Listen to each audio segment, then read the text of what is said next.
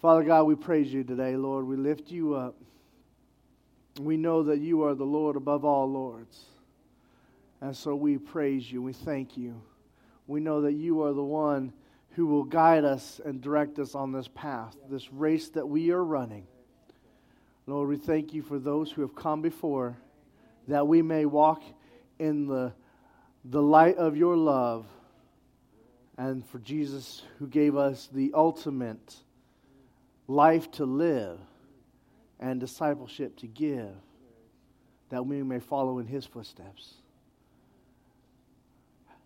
Lead us, Holy Spirit. In Jesus' name we pray. Amen.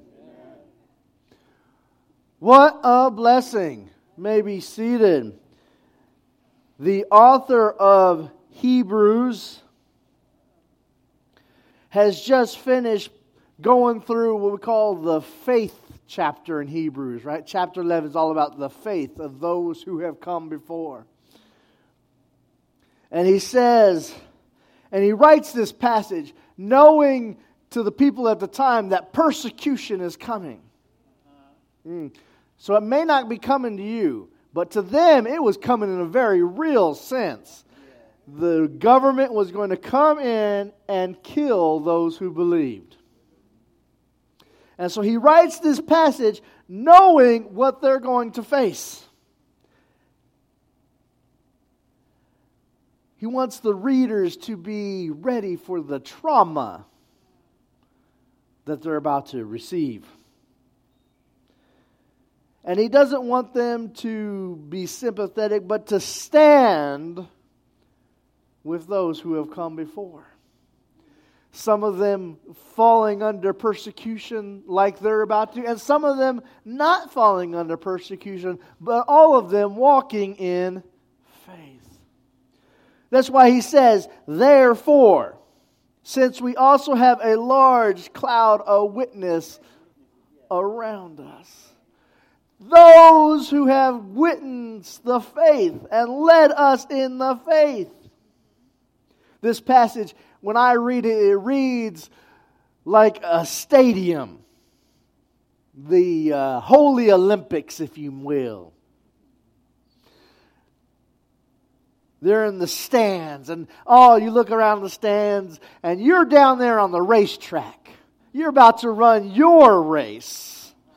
It may be a 100 meter, it may be a 200 meter, but it has a finish line and you're getting ready to run your race, and you look over and you see, and you look up and you see around you in the stands, you see those who have come before. You see, see Moses up there in the stands. Moses with his staff that he, he led the people reluctantly, very reluctantly out of Egypt. He said, Let my people go. After he said, Send someone else about four or five times.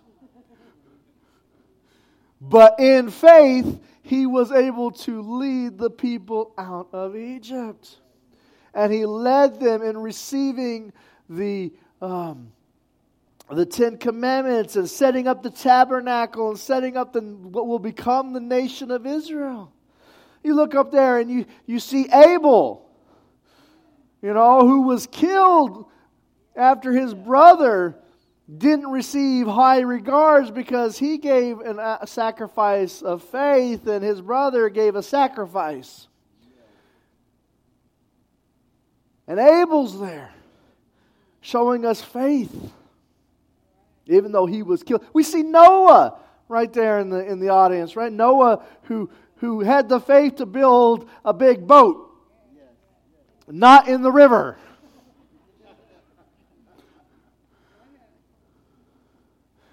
We see Abraham there, right? Abraham and Sarah there. They're probably sitting together. They were together a long time. They're sitting together. They might be hand in hand still. Abraham, they had a child way after they were supposed to be able to have a child. And then he was said, sacrifice that kid.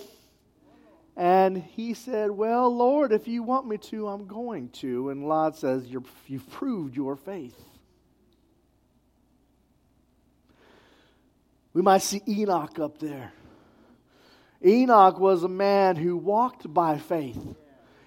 He has a short life compared to his, his uh, descendant Melchizedek, who lives over 900 years, but Enoch was taken up to the Lord because he walked with God.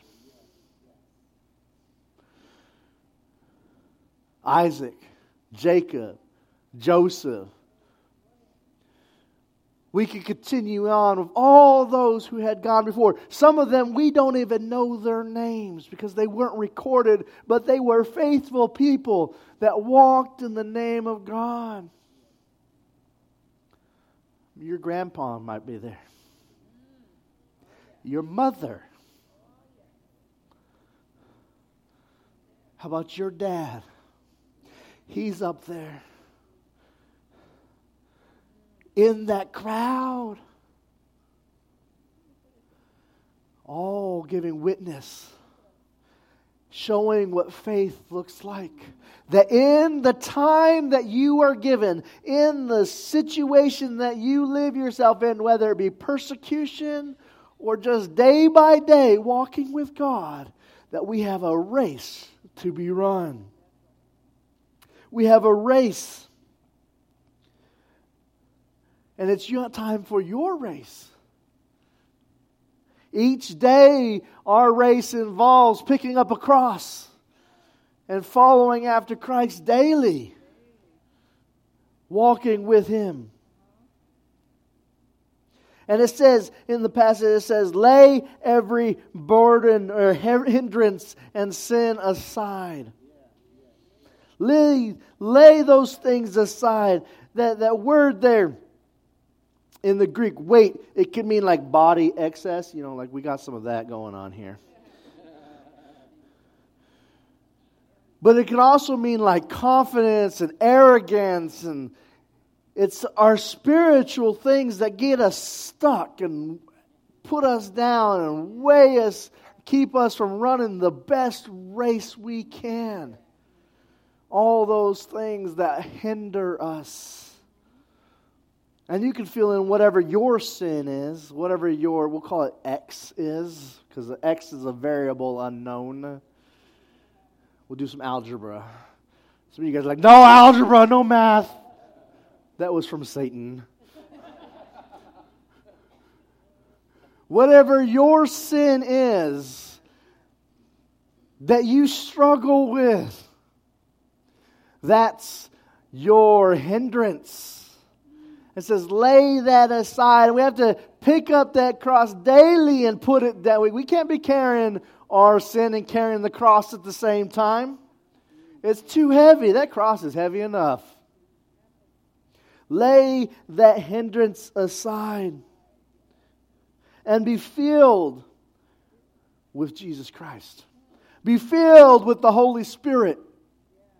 Jesus said, I'm going to go away and I'm going to prepare a place for you, but in my stead, I'm going to leave the Holy Spirit that's going to come.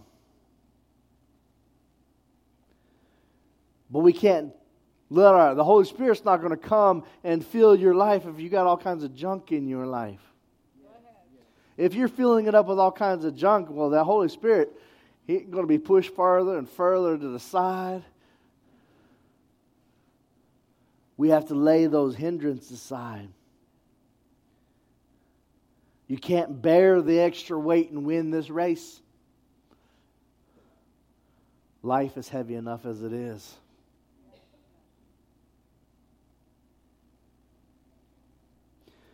Says we put it off and we and I don't know if you guys know anything about track, but if you are running a race and you're looking over here Where's your feet going to go? They are not going to go straight. They are going to go this way. You ever try to run on a treadmill and watch TV out of this? That's why you turn the treadmill so it's in front of the TV. Because if you run like this way and your feet, you're going to fall down. Run the race. And if you're going to win this race, you got to keep your eyes where? On the prize, which is straight ahead at Jesus Christ. We got to run the race that Jesus has laid out before us said, I want to stand before you. I've laid out the path that you must walk in faith. And I've given you the witnesses to go before you so that you can draw strength from their faith and see where they did right and see where they did wrong so that you may not, but you run straight with that faith that is Jesus Christ. And so we must run the race through to the end. And one of the things we struggle with is making sure we cross that finish line. We're running the race. You start out really good. Who remembers when they first accepted Jesus Christ as their Lord and Savior? Who remembers that moment when you felt the warmth of God filling you up? And you were on fire for Christ. And you were in love with Jesus. And you couldn't take your eyes off of Him. Like that first moment you met your spouse, maybe. And you couldn't take your eyes off of them.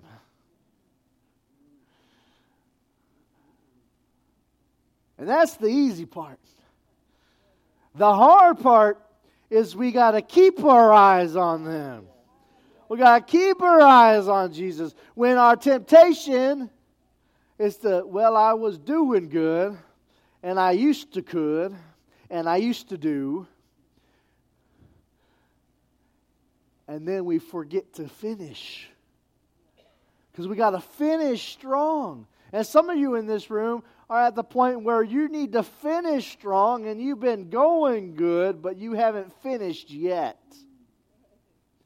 And God's saying, You're not done yet. How do I know you're not done yet? Because you're this side of the grave. When that physical body dies, then you can be done with Him in heaven. Until then, you still got race to run. And your obstacles, the race may look different than it did when you were 20, when you were 10, but you're still got race to run. And so some of you are at that point where you're like, I still got race to run. I need to pick up my feet and keep my eyes, get maybe even get my eyes back on Christ. That's what Easter represents for you is an opportunity to say, Well, I've been looking over here and I've been traveling down some roads that may not be the race that I need to run. Like your spouse, you first met your spouse and you were couldn't keep your eyes off of them, but then it wasn't long before someone else catch your eyes and you're like, I'm trying to trace my my spouse. You ain't going to keep up if you don't put your eyes back on them. Jesus, we got that race we got to run. If you're trying to look this way and keep up with the world and see what the world's doing on, you're not going to keep up. You got to put your eyes back on Jesus.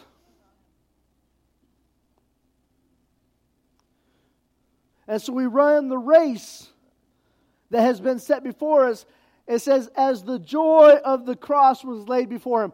Joy of the cross, that does not sound exciting at all to you, does it? That doesn't sound exciting to me. Joy, the cross was a torture device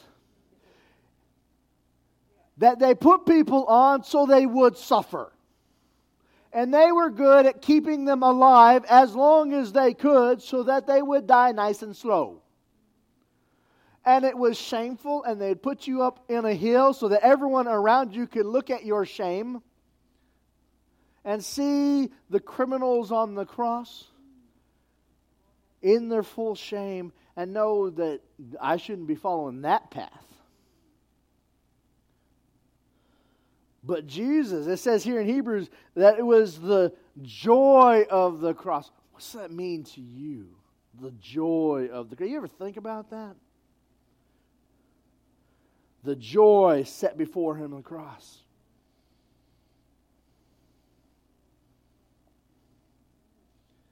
Because I know he wasn't thinking about the pain he endured.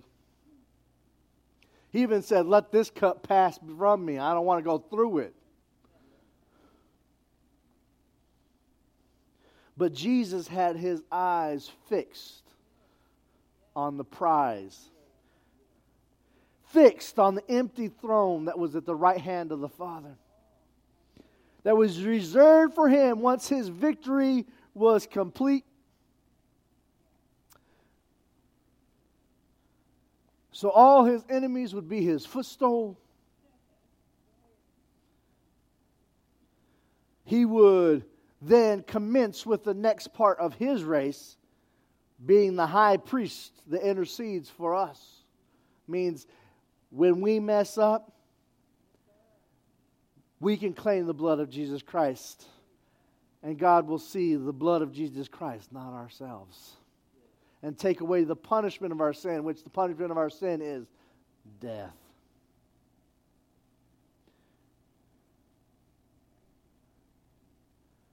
The joy for Jesus was the finish line. That prize at the end of the, the, the race, that even though he had to get through this hurdle that was the cross, that's a big one. Most of us won't face that. But yours may look different. Yours may be the battle of cancer that you're going to go through. Yours may be the, the loss of a spouse that you're going to have to go through. Yours may be the, uh, the battle with uh, just getting old, or the loss of a son or a daughter. Yours may be the doubt in your life. Yours may be that sin that you just can't seem to get over. And that hurdle looks beyond us, but the prize is at the end. For Jesus, it was when sin and hell was defeated and Jesus was resurrected and rose from the dead so that he can live with us and walk with us and talk with us and then raised to be with the Father in heaven. Ascend on the throne. And ever since that time, Jesus has been serving as the Lord of the church, as high priest and intercessor for every believer. And this is why we celebrate Easter. We celebrate each year. This is our opportunity to remember the goal at the end. It's what gets us through the difficult times. For Jesus, it was knowing that he would accomplish and all that he would accomplish through the cross. The glory of God, the joy of the Father, the triumph of the Son, the defeat of evil and sin, Satan and hell, the redemption and salvation the glorification for all his adopted God's adopted children. Oh, we could keep going. All that the cross did. That's why he says the joy of the cross. Not because he was happy he was going through, because happiness and joy are two totally different things. But because his eyes were fixed on the prize, as should ours. Our eyes should be fixed on the the end which is on Jesus and run the life with him that he has laid forth. And as we remember the joy of the cross, we also push forward in training ourselves to live the life that follows after Jesus in discipleship. Run the race that has been laid before you, seeking to become more and more like Jesus. And for sometimes that means we have to study and find out who Jesus really is. Not the Jesus you heard about on TikTok, but who Jesus really is.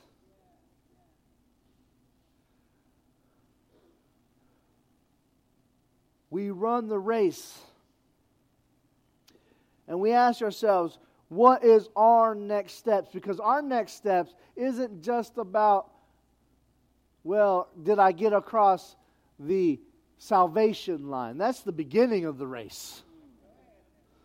If you say, well, I'm good as soon as I know Jesus is my personal Savior, which is the start of the race, you've just started. You are not finished yet. That ain't the end goal. That's a starting line. If you have not accepted Jesus Christ your Lord and Savior, you haven't even come to the starting point. Your feet aren't ready even on the blocks yet. So your next step may be I need to get to the starting point and say, I accept Jesus Christ my Lord and Savior. I believe in him with my heart, all that I am, and confess him with my mouth, and therefore I will be saved. And I accept that I need to follow him as he leads.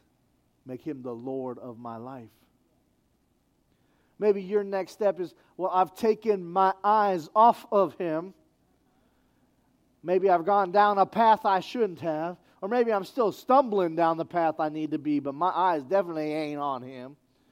Trying to keep my, you know, drive with my eyes in the rear view mirror.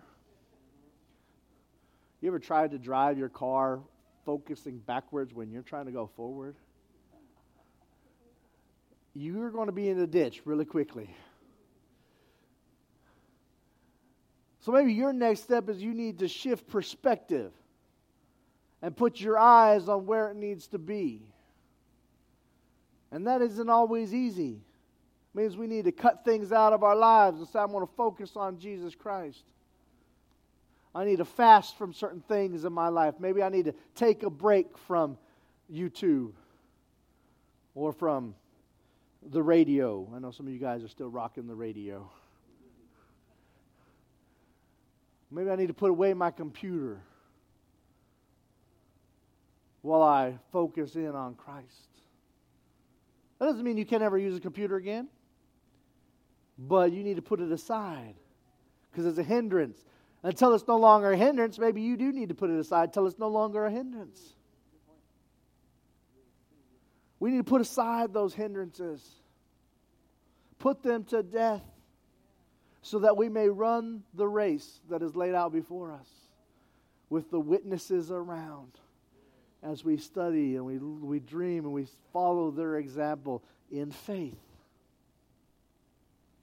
So, what's your next steps today? Because every one of us has a next step. Because unless you're just standing still, which means you're not running the race, you've got a step you have to take. Sometimes our steps are nice and long. Sometimes our ni- steps are nice and short. But we're still got steps to take. And so, if you're running a race, what's your next step? What is going to progress you in becoming more like Christ today? I need to forgive. I need to say, I'm sorry. I need to drive those things that are hindering me out of my life, like Jesus did with that whip, driving right out of the temple. Your body's the temple, drive it out. What's your next steps? Father God, I pray right now that as we know we are running a race, that Lord, you would lead us on the path. That you